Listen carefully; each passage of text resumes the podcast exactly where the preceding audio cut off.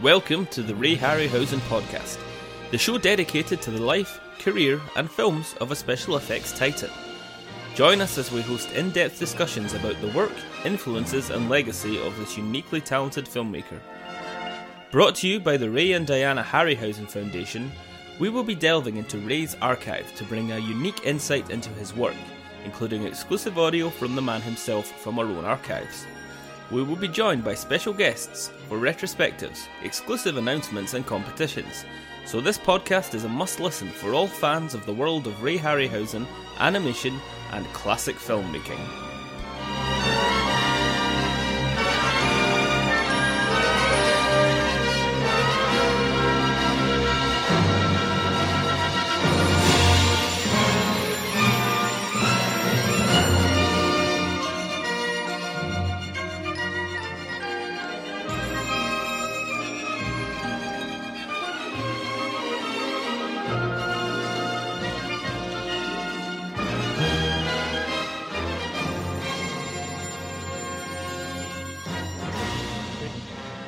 Hello, everyone, and welcome to this very special Ray Harryhausen podcast, Vodcast. So it's one of our video podcast, Vodcasts, and I'm joined by collections manager Connor Heaney, Ray Harryhausen's daughter Vanessa, and our very special guests, Anthony Waye, who was the first assistant director or the first AD on Clash of the Titans, Terry Madden, who was the second AD, second assistant director on Clash of the Titans, and Keith Hamshere, who was Unit Stills, the official photographer on Clash of the Titans. Now, of course, these gents have worked on many great films in cinema, and we're going to talk about that over the, the course of the next hour or so. Um, but we're here primarily to talk about Ray Harryhausen. Of course, that's with the Harryhausen Foundation.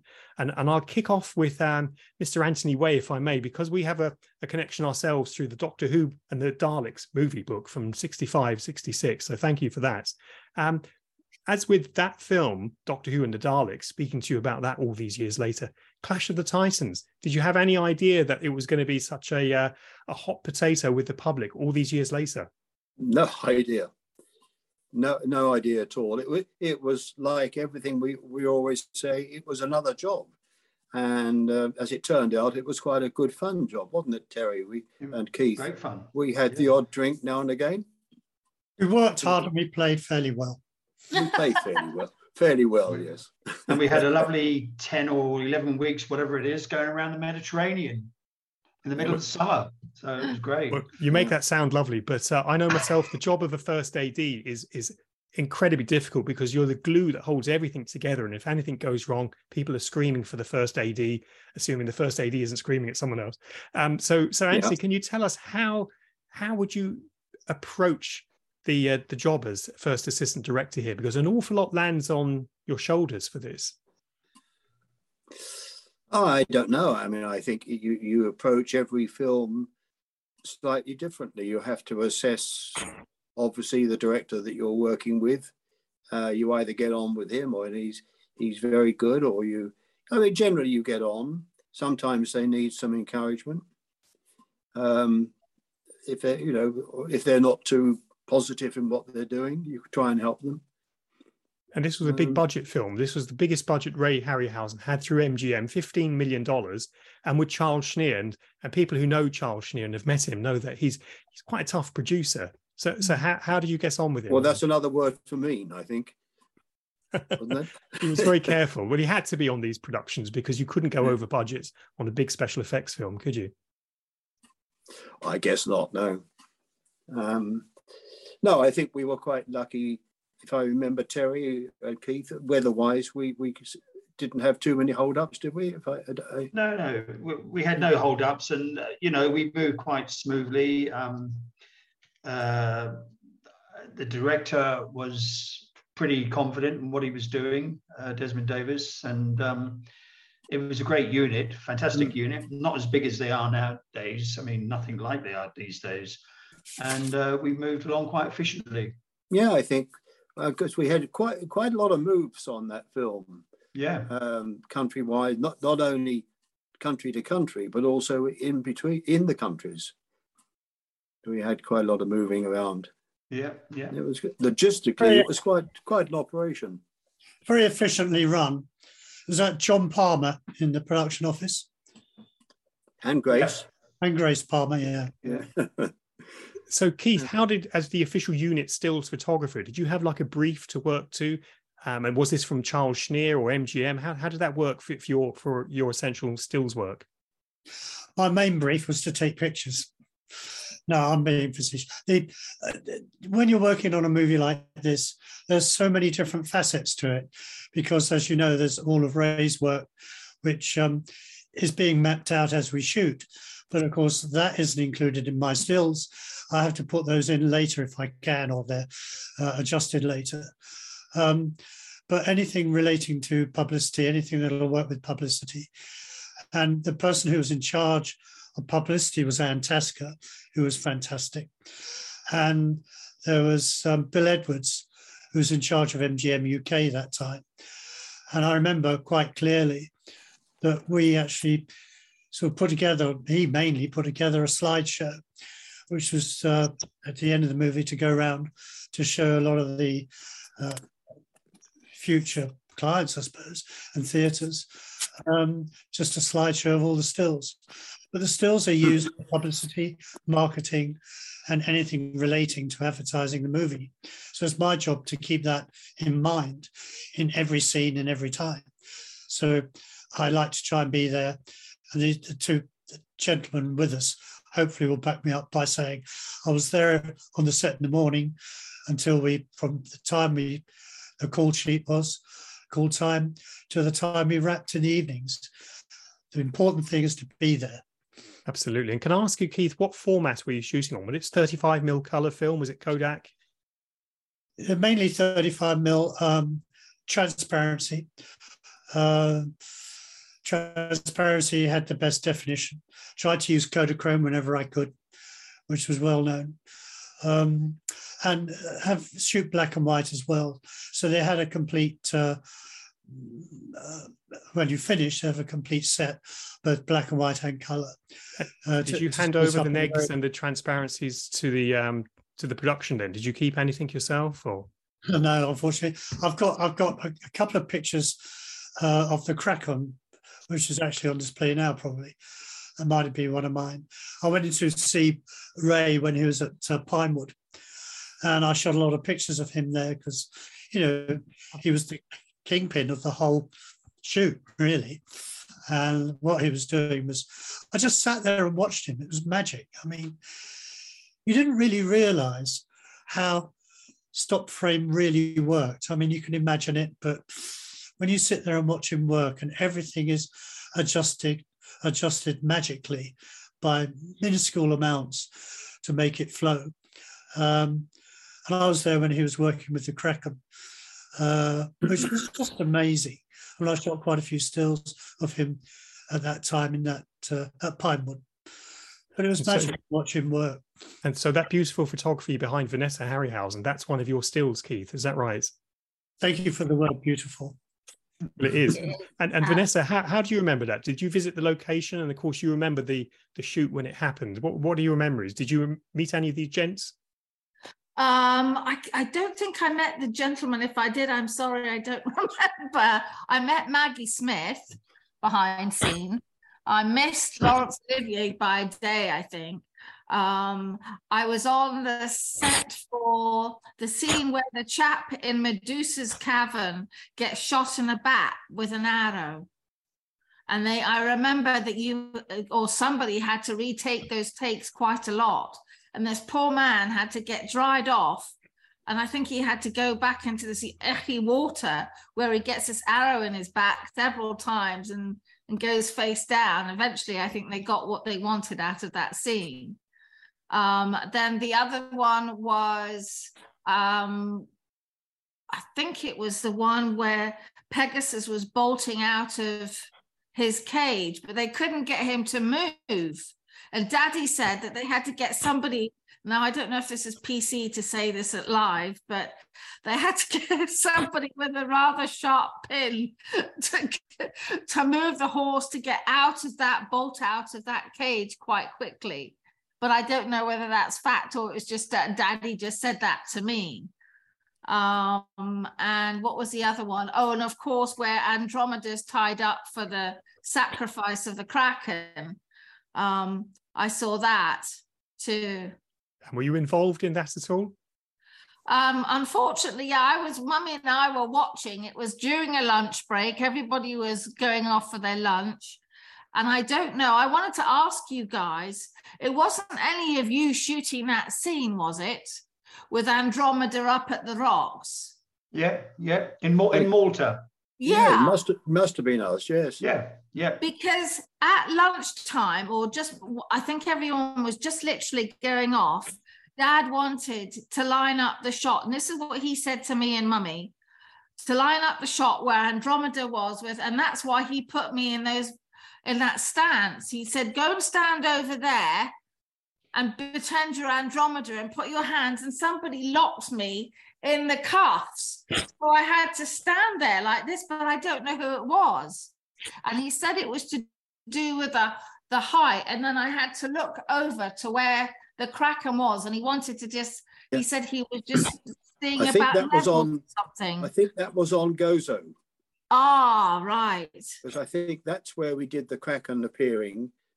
Uh, no, Um, Tony, that was the um, I that was the tank in Malta. yes that's it it was the tank Was the tank? Was it? All right. Yeah, it was the tank in Malta. Mhm. Yeah. Because I know when we shot on in Gozo, it- that's the place that has the big arch in the rock. And we had all the extras on top of the arch and all over the beach. And we were trying to get them to react to the Kraken coming out of the sea. Yeah. We're trying to explain that when they didn't speak English through an interpreter um, was a little difficult. And then also to say that Pegasus is flying over the horizon, uh, we had a bit of confusion, I think, there. yeah, yeah. So was it one of you guys that took the picture of me chained up who or was that daddy that took that picture of a stand-in Well, I've I- taken I a few was- pi- pictures of people chained up, but uh, Yeah, that no, that, that was in the terrible. evening, Terry. Uh, I, I suspect, I I don't won't, I won't that. admit to anything. I suspect that probably what we did is we sent everyone to lunch and left your father there with you to set up uh, while we got everybody Yeah. lunched, I would think. Yeah. I, I, I actually watched the film last night. I had to pay three pound forty or something to Amazon to watch it last night, and you're right. I remember coming back after lunch, and we did uh, a shot of Andromeda tied up. I remember her going, getting her back and getting her into the the manacles to shoot it first thing after lunch. yeah So that's probably what he was lining up. yeah I think so, yeah. Yeah. Yeah. And do you guys, were you guys there when they lost the alligator in the swamp scene? Yes. Yes. And do you remember, do you remember the blue bottle situation too? Apparently when they cut Medusa's head off, but for, for the effect to make the, the prosthetic blood move, they put all these maggots and everything in to make this the flow of that scene when the head, the, the blood comes mm. out the head. Yeah. Oh, And yes. Daddy said that some twit had left a bucket of whatever it was and maggots, and they had all gone into flies, and you were inundated with these flies. So everybody was squirting everything because of these bloody flies. I don't remember the flies at all. Yeah, maybe. Did they catch the alligator in the end or the croc in the That- swamp? the, the alligator was at um, uh, Calibos's lair, wasn't it? On Yes. at Pinewood, and yes. it went missing. I think on the last day, and everybody was scared to go into the water because Yeah. they had to find the alligator. I know. It wasn't very big, if I remember rightly, No, but no. it was I- big enough to give you a bite. I, I, I seem to remember that it, it was caught successfully. yeah. Good. Um, good. yeah.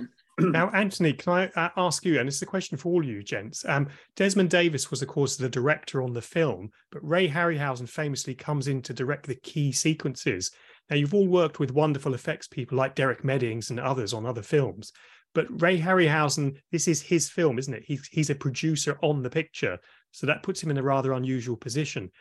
What was that like working with effectively two directors in that sense? No, it wasn't a problem because um, uh, Ray just, you know, you worked with Ray. The problem with that was that you had to create fights with stuntmen. Uh, you know, uh, like a stuntman was a claw on on six. You had six legs, and you had a stuntman as a claw on each end, attacking Harry Hamlin. Or so coordinating that uh, was quite tricky. So I think Desmond went and sat down in a chair, and Harry did all that. Um, so there was no tension um, there between sort of the director and someone. I don't think in. so. I don't remember any anything. You, no, Keith? No. no. I think it was no, all no, not seamless. I think it all, all went fairly smoothly. Went well. We just we just told Desmond to go and sit down and have a cup of tea or something. well, well you, was, you couldn't have two people doing things because uh, Harry had and his it was Harry's knowledge that you, you had to work to. Absolutely. And and Anthony, you said you got some paperwork that you've kept from the time as well. Well, the call sheet I had, they got the call sheet I showed you there. No, yeah, no, no. I, I hmm. made some notes from my diary. Right. Um, oh, let's let's have a let's have a gander at your notes. Let's see what you've got. well, I mean they're they're very sketchy because I, stupidly, if I had known I was going to do a podcast forty years time, as I said, I'd have kept better notes. but uh, well, you could have written a book. I mean, b- between the three of you, you could write a book each with the wonderful films you've worked on. You know, you've worked with um, Keith has worked on uh, with Stanley Kubrick and with with John Landis on Spies Like Us, and John Landis is a great friend of the foundation, of course.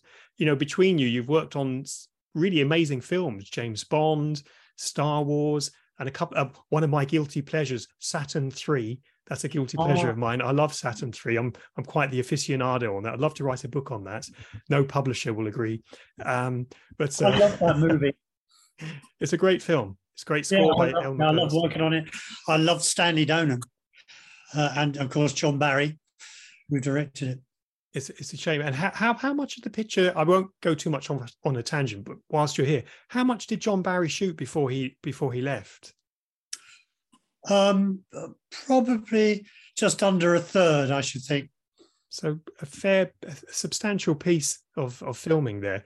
I mean, that that was a big special effects film. So was Krull. You'd worked on Krull, and Krull is quite like a Harryhausen film, isn't it? It's got the Cyclops, it's got flying yeah. horses. It's from Columbia Pictures.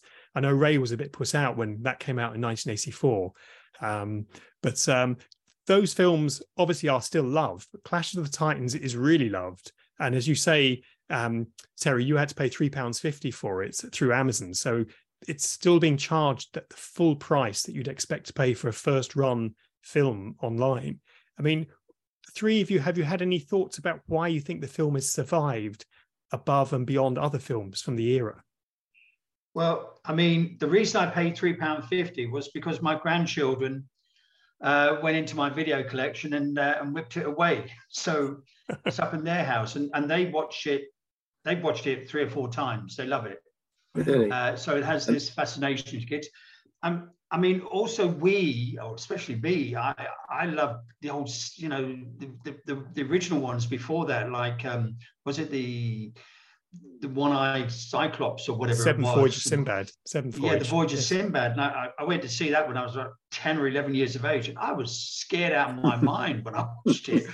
You know, it was, uh, they were great films. You know, it was something totally different.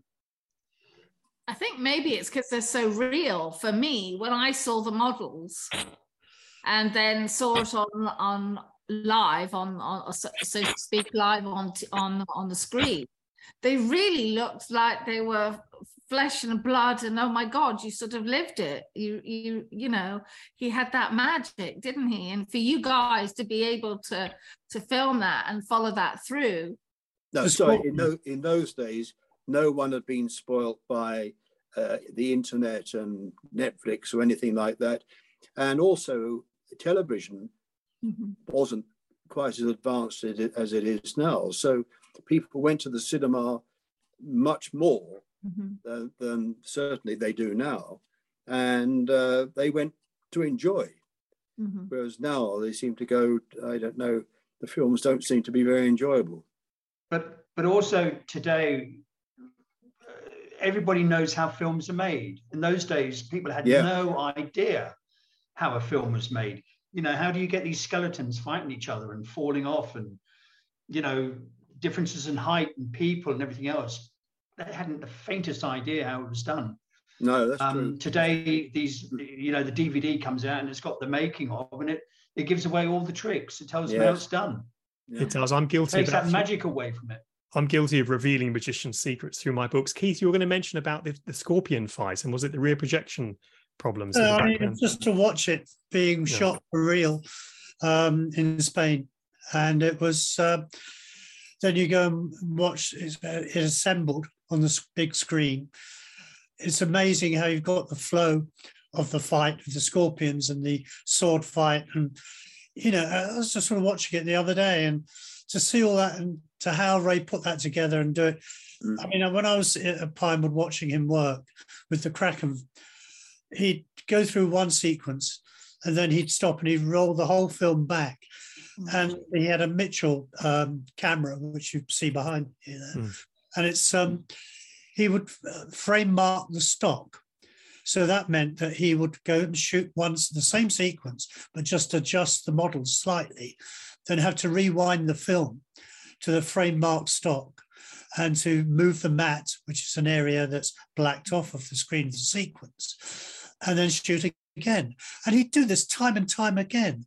And if you look at it and you just um, stop frame, you know, on the video now, you know, it, it's uh, painstakingly amazing the amount of work that goes he did you know to that went into doing just that sequence the kraken sequence or the scorpion sequence It's interesting because Technicolor was Ray's preferred laboratory, and he knew the, the guys down at Technicolor, and he was getting prints done. He'd watch his rushes there and so on. This picture, I think, went to Metro Color, and I think there were some issues with the lab and with the rushes. W- were you guys aware of the tension between Ray and Charles and the issues around rushes and dailies? Not that I remember. Oh, uh, No. And did you see any of the rushes? Was that something you were able to sit in and watch? Uh, I don't think we had rushes no, I don't away. think we did, did we? I can't remember. I don't think they used to. Not that I remember. I mean, i think because we we were were- traveling around so much We were traveling so much. I think, just yeah. had moviolas with them all the time that's right. think, you know, the um, just the chosen few. Well, the Moviola is just a small way of playing back rushes, and I think that uh, that's what they were locked into most of the time, just because it was wasn't practical. There were occasions when they did we did see some rushes, um, but I certainly didn't go every day. I know No, the back, I, I, I certainly didn't know. I know the background plates for the scorpion fight. They it started to rain, and that was the last day apparently on that location. And I know Ray wanted to stay and, and reshoot, but Charles disagreed. And there was some movements on the background place as well. So in the final film, you can see a slight movement between between the foreground models and the background, something that couldn't be corrected at the time, but could now perhaps.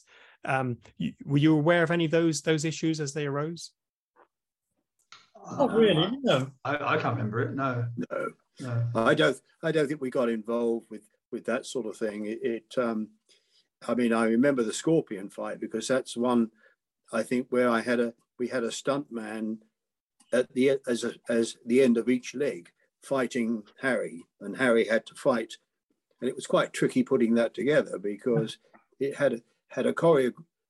Harry had to choreograph it, so so fighting it. So when he put the scorpions in, eventually the claws were going for Harry, and he was fighting a claw or something like that. That was took quite a long time to um, coordinate that. I remember. Quite because- frustrating. Now, the three of you know each other from other films. So, h- how were you booked for a job like this? W- was it through sort of a, a diary service, an agency? Because it's great to have the same people working on pictures. I mean, I, I try with TV projects to get the same crew. I'm always the person who's at the back waiting to see if the sound recorder I want's available, and I'm always waiting for that to book that soundy or that No, I- camera camera operator. I, I think in those days the industry was quite small, and I think we were all probably quite well up our tree, weren't we? Yeah. and we got we got invited to uh, join films and it uh, i don't know keith there weren't that many stills running around at the time were there No, not really. You had to be known in America.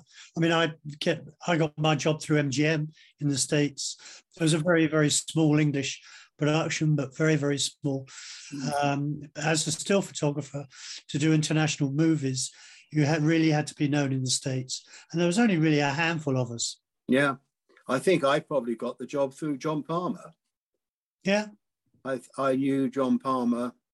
Um, I can't come back. I'd worked with him. Um, I'd, I'd been involved with him. We were going to do a big film in a period film in Russia at one point, and that with Elizabeth Taylor, and that I think and that collapsed. Um, That Bluebeard or something. Was that was it That? I that? think it could have been, yes. Yeah, You knew John Palmer from um, the, the Connery picture. Uh, five days last summer. What was it called? The Five Days One Summer. Five Days One Summer. John did that, didn't he? John Palmer, yeah, he was on that Yeah. for a while. Which yeah. was before Clash. was it? Yeah, the Zinnemann film. Yeah, Yeah. And there was going to be a sequel to Clash of the Titans called Force of the Trojans, um, which was, was going to have different characters, but was going to be set in the world of Greek mythology. Were, were any of you guys aware of that, or had there been any kind of talk within the industry that there might be a sequel? I don't, I don't remember it. No, No. I'd heard about it uh, through Bill Edwards at MGM, um, but it was just rumor, really.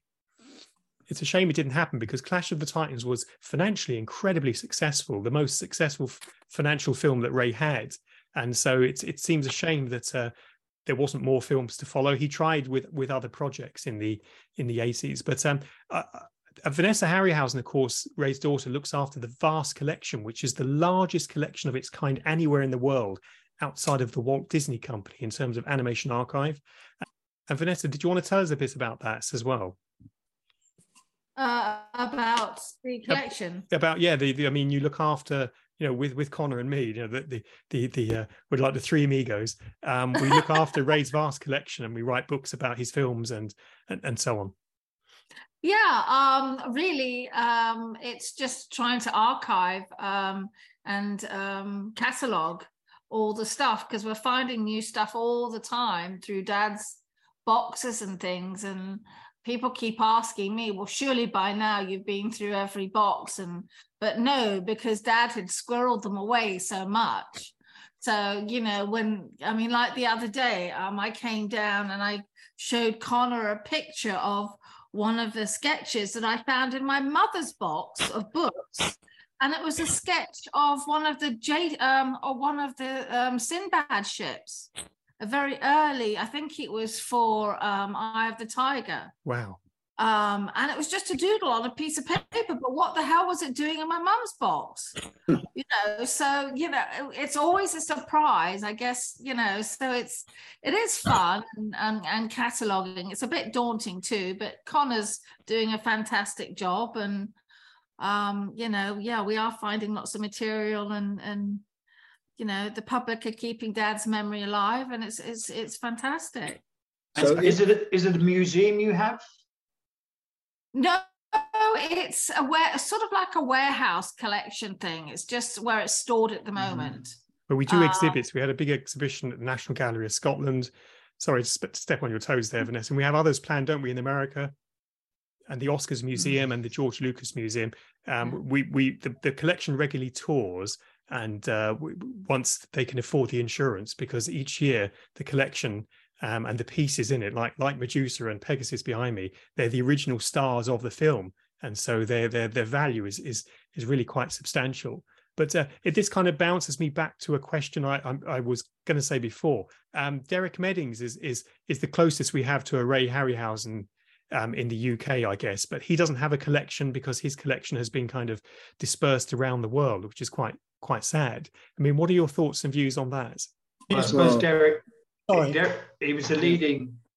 I mean, when I first came to the industry, he was a, a leading um, special effects um, supervisor, and he's credited for all these sort of the Thunderbirds and whatever. And quite rightly, he never perhaps got the uh, recognition that he that he should have got. Um, besides that, and a lovely guy he was too. He was one of the unsung heroes. I remember I worked with him on the Bonds and on Krull, and uh, he was just uh, a magical person. He was a great matte artist, and not many people knew that, but it, he painted a lot of mattes uh, in Krull and on the Bonds, on the Atlantis sequence, for example, with the, with the, with the ship. Um, and also, he had an incredible personality. He was extremely friendly. And I used to go and shoot 10 8 plates for him, which he'd use as backgrounds on Krull and other movies. Um, he's just one of those magical people, which there are a lot of in the industry. I think probably it's sad because he didn't. I don't. If I you can correct me, but he didn't sort of had a maybe a family that followed through on his work. Uh, mm. uh, he had a couple of sons, didn't he? Was uh, Mark? Mark was Mark a son. Went into special effects. I don't know where he is now. No, I haven't heard of him for years. Out of touch now, but I mean, they were they were in the industry. Mm. So I wonder what happened to his. He must have had some form of personal archive, no matter how small.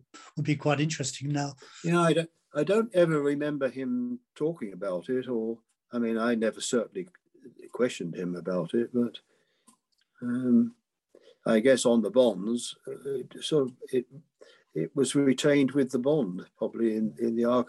I mean, maybe in the archive of the bonds as some of his work. That's right. It is. Um, yes. Yes, it's, it's, it, which is which is wonderful that a lot of his work for for the Bond is with the with the uh, with the Bond archive. That's a great that's a great thing that exists.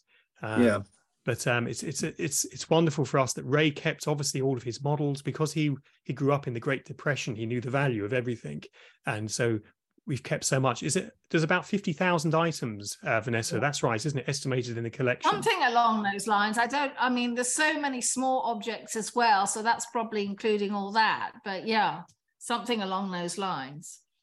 So we're very so lucky. Did yeah. um, did Ray get to keep the did Ray get to keep the copyrights of the the models, or did they belong to MGM?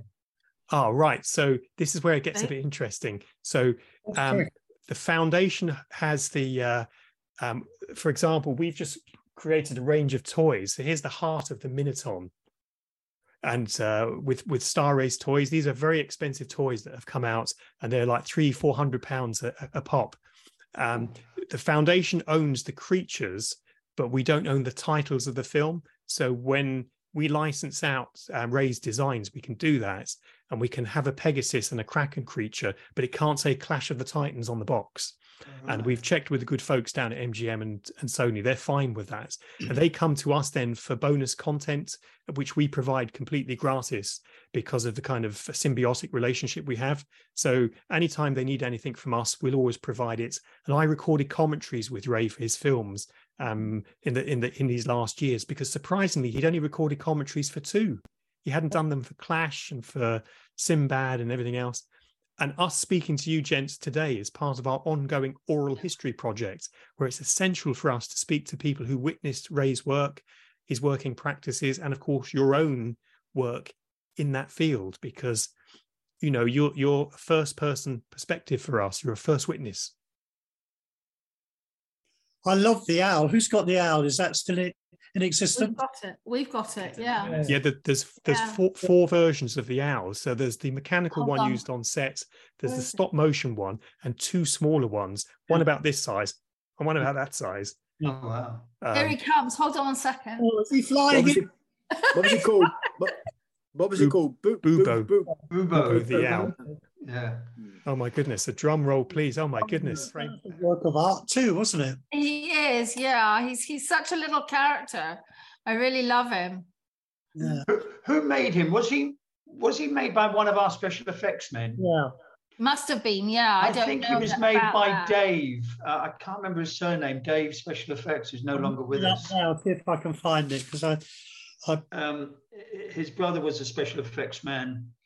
I remember him working on it? I think the first time we used it was in Spain, if I remember. Yeah, I think yeah. We had yeah. it up on the branch, and, and it, it flapped its wings and it fell off the branch. Yeah. yeah. Eh? He's looking really good, isn't he? He is. He's much Sorry. bigger than I remember. yeah, I don't remember it being that big. I don't remember him being that big. It was No. Brian Smithers, I think, was very instrumental. Who's Yeah. That? Brian Smithers. Brian Smithers. was Yeah, yes, Brian was on the film, wasn't he? Yeah. yeah. but he was uh, physical effects, Yeah. and he used to mastermind. He was there with Bilbo all the time when He, he. he was yeah he was with Ray a lot, wasn't he? And I think he did the the creatures in the uh, with Ray at Hmm. the end of the shooting. Yeah, know. yeah. And things have come kind of full circle, haven't they? Because this older way of photochemical special effects has now kind of re-emerged as people are now embracing stop motion animation again. People are, f- are shooting on film and photography is back. Um, you know, I don't think Kodak will ever be restored to the status of. I remember that going down to Hemel Hempstead when I was at film school. They used to give me free film stock. I was a Kodak sponsored student, and, and they would pay for my travel as well. And I'd get a lunch you know, it was like the food bank for film students um, back in the day. But uh, Hemel Hempstead is gone, you know, Kodak is gone. But do you feel that the, the wheel is turning back on these older techniques now as well? That things are things that are old are new again. I think one of the things Mm. relating to film, uh, some people have the, I think, it's a misinformed that film has a different look uh, than digital. Digital is now so clever, it can mimic anything. Mm. So if you think film is something special, it is to use, but uh, you can mimic film. I, I remember saying to someone at ILM, wouldn't it be nice if we could have certain filters in Photoshop? And um, suddenly these, these filters would start coming in use and everything would suddenly become much easier to use. I mean, digital now is amazing, but of course, when you see the credits on films Mhm. and the number of people Yes. involved in the making of these things, I think that might be one of the other reasons Yeah. why they want to go back to the old way of making things because they were. Well, I, I, I, the other day I went with Peter Mullins. You remember Peter Mullins, the designer? We went to see a screening of Casablanca, 1942 black and white film on a big screen. Yeah. And I tell you, it was marvelous. Yeah. Absolutely fantastic. And you could understand the, the dialogue. But you see, that would be available uh, now, and it's the way that you saw it. If it hadn't been for the digital revolution, because No. all that was scanned, and uh, that's why these old movies now are classics, and they look so good. They look fantastic. Yeah. I was watching, as I said last night, and it was the footprints in the in the sand. Remember how we had the footprints in the sand, and it was so easily done. You know, it was like air pipes underneath the sand with a an imprint w- w- with the shape of a, a shoe, and they just sucked the air out and it dropped. Yes. So you got the imprint as they went along. And um, today, today to do that, it probably cost them about 50, 70, 80,000 pounds, you know, yes. to, to do a to do a, a visual effects shot like that. And in those days, it was so easy. The special effects boys did it in, in no time. Did you And we guys have had a, much, sorry. much, much. I mean, the, the size of the crews we had in, in those days was was minute compared to today. Um, No, no, I think if we if there was 70 of us, if that, I'd be If that. surprised. If that, yeah. Today's crew, you're talking about two to 300 people. no, it's credible. you know, to go on location. It's Yeah. unbelievable. You could just watch the credits on the, in the cinema to see what comes out. Mm. had any of you worked? just- Sorry, Vanessa, Sorry. go ahead. I was just going to say, just quickly on that comment of how many people, I remember through Golden Voyage and Eye of the Tiger, all of us, including actors and the cameraman, used to eat in a huge hangar and a long, long, long trestle table. And we all used to eat together. And it didn't matter whether you're sitting with an actor or a, a, a cameraman or what, we all sat at the same table. And we all had, the, you know, and it was great fun. So it's a pity that, Yeah. you know, Yeah. I suppose with all those crews you can't now, but in those days that shows you how small the the units were. Oh no, they. Uh, I mean, As Terry says, if you had seventy people, that was a big unit. yeah. Sounds like a lot to me. Um, film yeah. studios used to have the dressing rooms for the artists, Yes, and we had a restaurant where we go and have our lunch. yes. Now you go to a film studio, you have about 16 different caterers, each catering for each individual movie. And um, you'll have all these trailers to put the artists in, um, you know, which takes up a lot of space. Yeah, And and and, and cost. About the good old days. Yes. I know. Old days are the best days. Well, they. I mean, I think that's generally with life as well. I mean, yeah.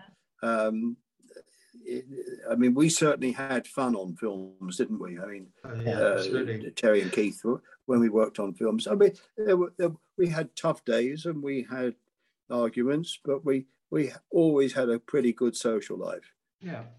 Um, but now I think that they don't get time for a social life. What I hear. I don't even tell You one of the things I remember more than anything else, Tony, was one of the most important things from the first point of view, and from my point of view with the first, was uh, you know apart from getting on with the first, was that you understood why I was there, because the most uh, you can make a movie without me. Doesn't make, I don't have to be there, so I could be the first one to be. You But know, you were always, always in the way, Keith. I know, but Trying to crouch down in front of the camera, I had to kick you out of the way all the time. and it's only because I was bigger than you, Tony, that I. Yeah. Keith, were you Yeah. trying to get your shots during a rehearsal or a block through? I mean, were you allowed to take shots during an actual take? Yeah, I'd No, shoot, they. I'd shoot you in the take wherever Mhm. possible. Uh, and I, the uh, Clash of the Titans was before someone had invented blimps for still photographers to use. Uh, Mark Jacobson invented the blimp that was commercially sold to all the stills photographers. And that was a heyday. They came in in about uh, 76, but uh, they're few and far between. I, I didn't see one till a little bit later and I had to bring it in from America. So that meant if I shot during a, if we were outside shooting, then the chances of anyone hearing me, especially with the clash of swords and uh, stunts going on and movement, you know, I could be quiet You- enough, yeah, you could choose your moment. choose your moments to shoot. I'd also have to be very friendly with the sound people. Uh, Robin Gregory, I think, was the sound man on there. And, you know, I, I'd ask him if I felt that it was going to be difficult that he might hear me. Um, we'd have a conversation. He'd say, Oh, yes, no, that'll be all right because of so and so and so and so. So it's getting on, you know, with all these Yeah. people. And uh, And, and there was also the the shout of stills at the end of each uh, shot for um, for the actors to perhaps pretend what they were doing. I'd hate that. I mean, I'd try so hard not to do that because it was just boring, and a lot of artists hated it. Mm. You know, if there was a sensitive scene, I would go up to the artist and ask them whether they minded me being there and shoot. Um, Ray was terrific. Ray, you know, and all, all the cast and crew. I mean, the cast we had on that. When you think of Sir Laurence Olivier and Peggy Smith and you know, professional people, they understand that everyone has a job. So you just tiptoe around and do your job. And if you do it quietly, as quiet as you can, and you have the help of the artist and the first assistant. because I because we we started off uh, in the Olympus set on D stage at Pinewood Yeah. when we had the lot there when we had um, Lar- Laurence Olivier, Maggie Smith, and Ursula Andress, and Claire Bloom, and Jack Gwillim, and uh, Lord Snowdon came down as well. Yep. You remember to photograph, Yep. and uh, I mean that was quite. And at one time, I remember we were shooting that, and uh, Charlie Chaplin came on the set to watch. Now, did you remember him coming in one day? It was yeah, Don't know. I don't. yeah so quite Well, quite a handful there. One of the funny um, sides, uh, one of my most memories of that was Burgess Meredith. We were on a 07 stage on one of the sets with Claire Bloom, I think. And he was walking amongst the crowd, going towards the uh, the stages to the front, front of with all the crowd. But because he was so famous at doing Batman, uh, and um, all the uh, crowd started to react like the penguin. Yeah, And quack quack. I said. yeah, as he walked down, and had the whole, everyone in total hysterics. You know, they, they, the the reason was that the film one side. he'd been Penguin um, in the um, in a Batman film, and it'd been on television that weekend. Yeah. So, so when he came on the set, the whole crowd was saying quack quack. Yeah. How like- on- we got we, we got to tell the story of the the charter, haven't we? Really? Got flying from um, credit cards. Hmm? yes when we flew from um, From uh, Malaga uh, going to Rome. That's right. And Um, got diverted to Perpignan because the engine caught fire. Oh, It was a The engine Viscount. caught. A Viscount. Sorry? It was a Viscount. It's It Viscount. was- Well, we were doing a sort of like whatever it Yeah. was, east to west, a direct flight, and then all of a sudden the plane went sort of south to north. We thought there's something up here, and Yes. we discovered that the engine had caught fire, had broken down, the propellers stopped, and uh, we had to go and land in Papillon in southern Perpignan, France. Yeah. Yeah, in, in southern France. And when we arrived there, All all I, the sorry. sorry, All I remember was Terry Sharrett's eyes. And you know, he had big round eyes. They're just Yeah. bigger and bigger and bigger as he got more we sort of quite frightened. We didn't Well, quite. he, Terry Sharrett and Burgess Meredith were two of the people who wouldn't get back on the plane and that's right. continue, and they they carried on other routes. That's but- when Burgess showed his credit cards saying, I can get anywhere, go anywhere. So they went off, got a taxi or something. I think Terry Sharrett went with Burgess and they caught a train. Yeah, that's Well, right. I think he did. It didn't But get the it. Do you remember thing all they gave us was a voucher to get an orange juice or something like That's that in the hotel? They wouldn't, in they the- wouldn't serve us, would they? No, and um, Burgess wanted wanted a drink, and we had no French money. All we had was this voucher to get a glass of orange juice. And Burgess undid his um, undid his wallet, and all these credit cards went. He Yes. says, Right. "All I want is whatever he wanted." and they said, "No, no credit card." And I, I, I, they wouldn't, they wouldn't serve us anything. So eventually, the crew were opening their duty free and and getting free soft drinks, and we were doing the mixes at the table, if I remember. That's right. Yeah. And can I ask you guys about second units and, and the third AD as well? So, what what was the situation with the second unit, and how how did that impact the three of you in your work? And and who was the third AD? And did you Who was the did you get second on? unit? We didn't have a second unit. I don't remember a second unit. Oh. Don't remember one at all. If I mean, if there had been a second unit, I'd have gone there and, and shot some of this stuff. I don't No. remember a second unit. No, no, there was no, cameras and things. Oh, right. Okay. I have no recollection of a second unit. No. Yeah, Ray didn't normally have one, so and, and none of you'd worked on a Ray Harryhausen film before. Is that am I right to say? that? No. No. And, and so did his reputation precede him because you hadn't worked with him before, and this is a major, major MGM picture. Had you heard um, sort of rumblings about um, him and Charles Schneer? No. But the, the, the, yeah, I mean, we'd all seen their movies that they made together. He was, um, you know, big filmmaker, Charlie Schneer and Ray Harryhausen. Mm, These big hits. So it was an I absolutely think so. I mean, work with them. They One always seem to have a very good relationship in front of us anyway. I don't remember any um, any Mm. disagreements amongst them. Maybe behind the scenes was different. no, I, I had a I had a few disagreements with Charlie, but we had we, we eventually got him trained.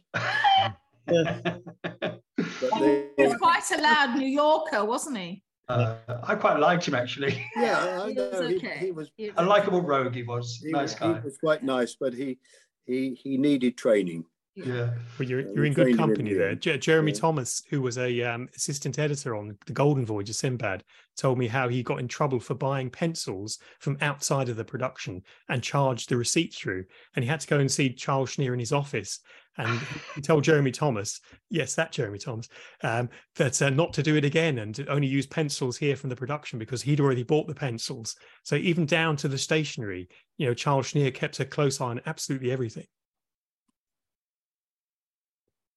We yeah. had there was a lovely situation at Pinewood where the art department wanted a kettle, and uh, he wouldn't allow them to buy one, so he brought one in, but it had round pin plug. So he said, "If you can't use the plug, instead return it to me." How tight. yes, yes. No, it was. Uh, but I mean, at the end of the film, I mean, although I had quite a few rows with him, um, he said to me that if I ever got a, a script together and and I could, you know, he could maybe help me to raise money to maybe direct the movie. I never Oh, wow. did, of course. But um, Yeah. Uh, so we we obviously finished on quite good friendly terms. Oh, that is good. And Mhm. and ha- did all three of you see the film in the cinema then? I know at, at that time all of you were working like crazy on different productions, but when did you get to I see the film? Was it in the cinema? in Can't remember. I have seen it on a big screen, but I can't remember if I saw it. What do they do after For Your Eyes Only? Uh, For for for, for your um after Clash. Oh, I went. I finished Clash on the on the Friday, and I started Elephant Man on the Monday. Wow. So I didn't finish. I didn't go, even go back to Pinewood or see anything else. Yeah. Um. I I can't I saw, remember. it, I saw it at Pinewood uh, with um, Bill Edwards. Uh, I had a showing. There was a showing that he was put on for some press, and that was the first time that I saw it, which was uh, amazing, absolutely amazing. And we, we were putting the slideshow together, as I said earlier. So I was in quite a lot of contact with Bill Edwards at that time. You know, I, That's when I first saw it.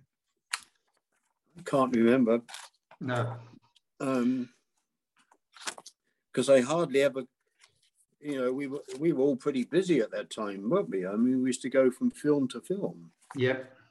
Yeah, no, I, Um, I looked at your IMDb pages before I came on, or you know, the last few days, and yes, so many films, just uh, one after the other, which is great Yeah. though, because you know, to be popular and in demand is is is a great position to be in, isn't it?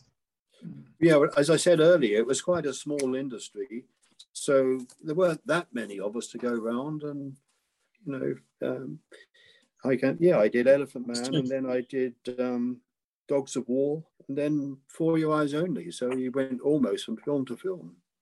Do, do each of you have a favorite sequence in the film? It doesn't have to be a special effects one, but when you watch the film, is there a scene where it, it brings a smile to your eye, or, or one you enjoy in particular? Yes, the Scorpion fight, Really? mainly because that very day I had all my cameras stolen. Oh, of course Oh. you did. Oh, yes, yes. That's right. Yeah. Yeah. Well, mine was Me- the Medusa sequence. I thought that was a great sequence. It really was. Right, yeah, yeah. I, I thoroughly enjoyed that. Um, I, They're all, they're all magical remember. sequences when you watch them, and you remember. I remember where I was at a particular time when uh, something was being shot, and it's just uh, they're all magical. It, it's they all bring back those memories of magical times and the way Yeah. way that Ray had. Yeah, I, I mean, I think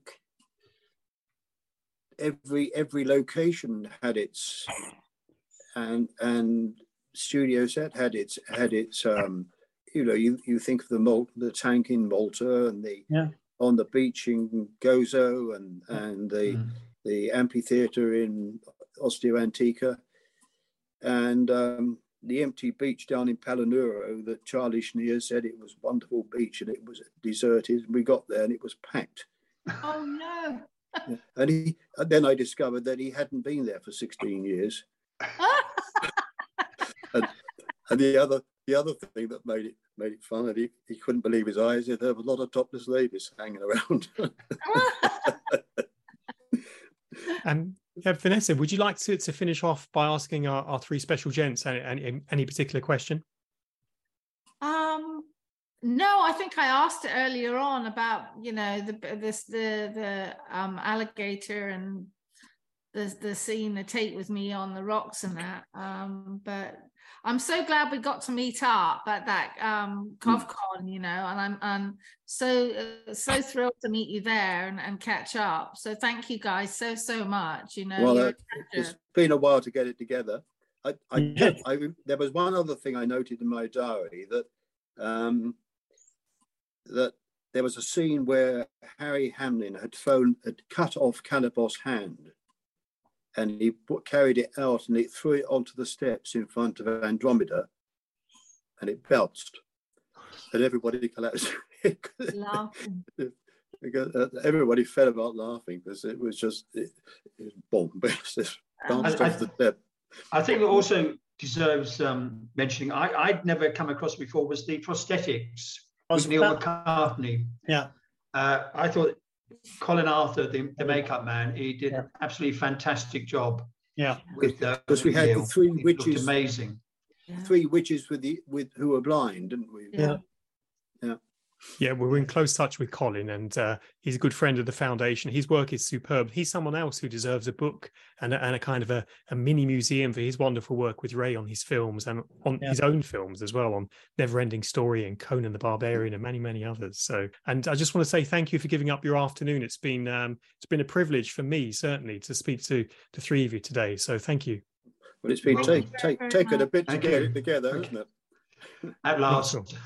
Sure. Yeah, Well well, worth it. Well, well, happy memories and thank you for sharing them with everybody. It's Yeah, been You're a welcome. Yeah. really Okay, has. Vanessa. Absolute A lot pleasure. of Thank memories. you very Okay. much for asking us to do it. Because unless you do these things, they won't be there for other people. no, I know. And I think some of these, Ray, for example, is one of the great characters in motion picture history that should always be remembered. Thank mm. you. yes, I think there's so many wonderful people, and uh, we are fortunate because we do get asked now and again.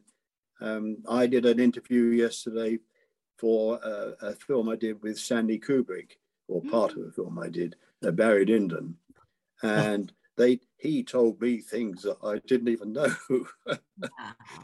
and um, Well, a lot of water has gone under the bridge over the years, and a lot of Oh. films in between.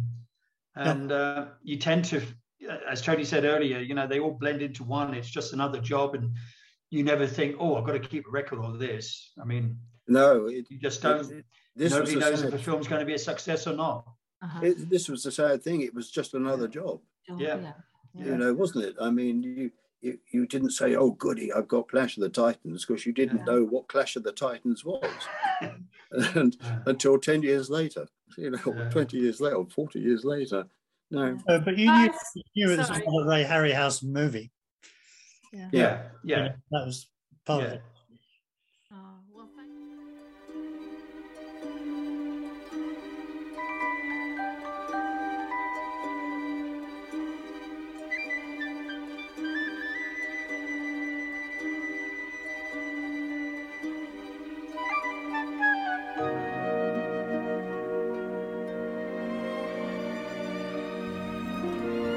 Copyright in the Ray Harryhausen podcast is owned by the Ray and Diana Harryhausen Foundation, a Scottish registered charity, number SC 001419, 2022. This recording may not be reproduced in whole or in part without written permission from the Foundation. The views expressed within these podcasts do not necessarily reflect those of the Foundation, its trustees, or employees. For further terms and conditions, please contact us at rayharryhausen.com, where you can find our Facebook, Instagram, and Twitter links.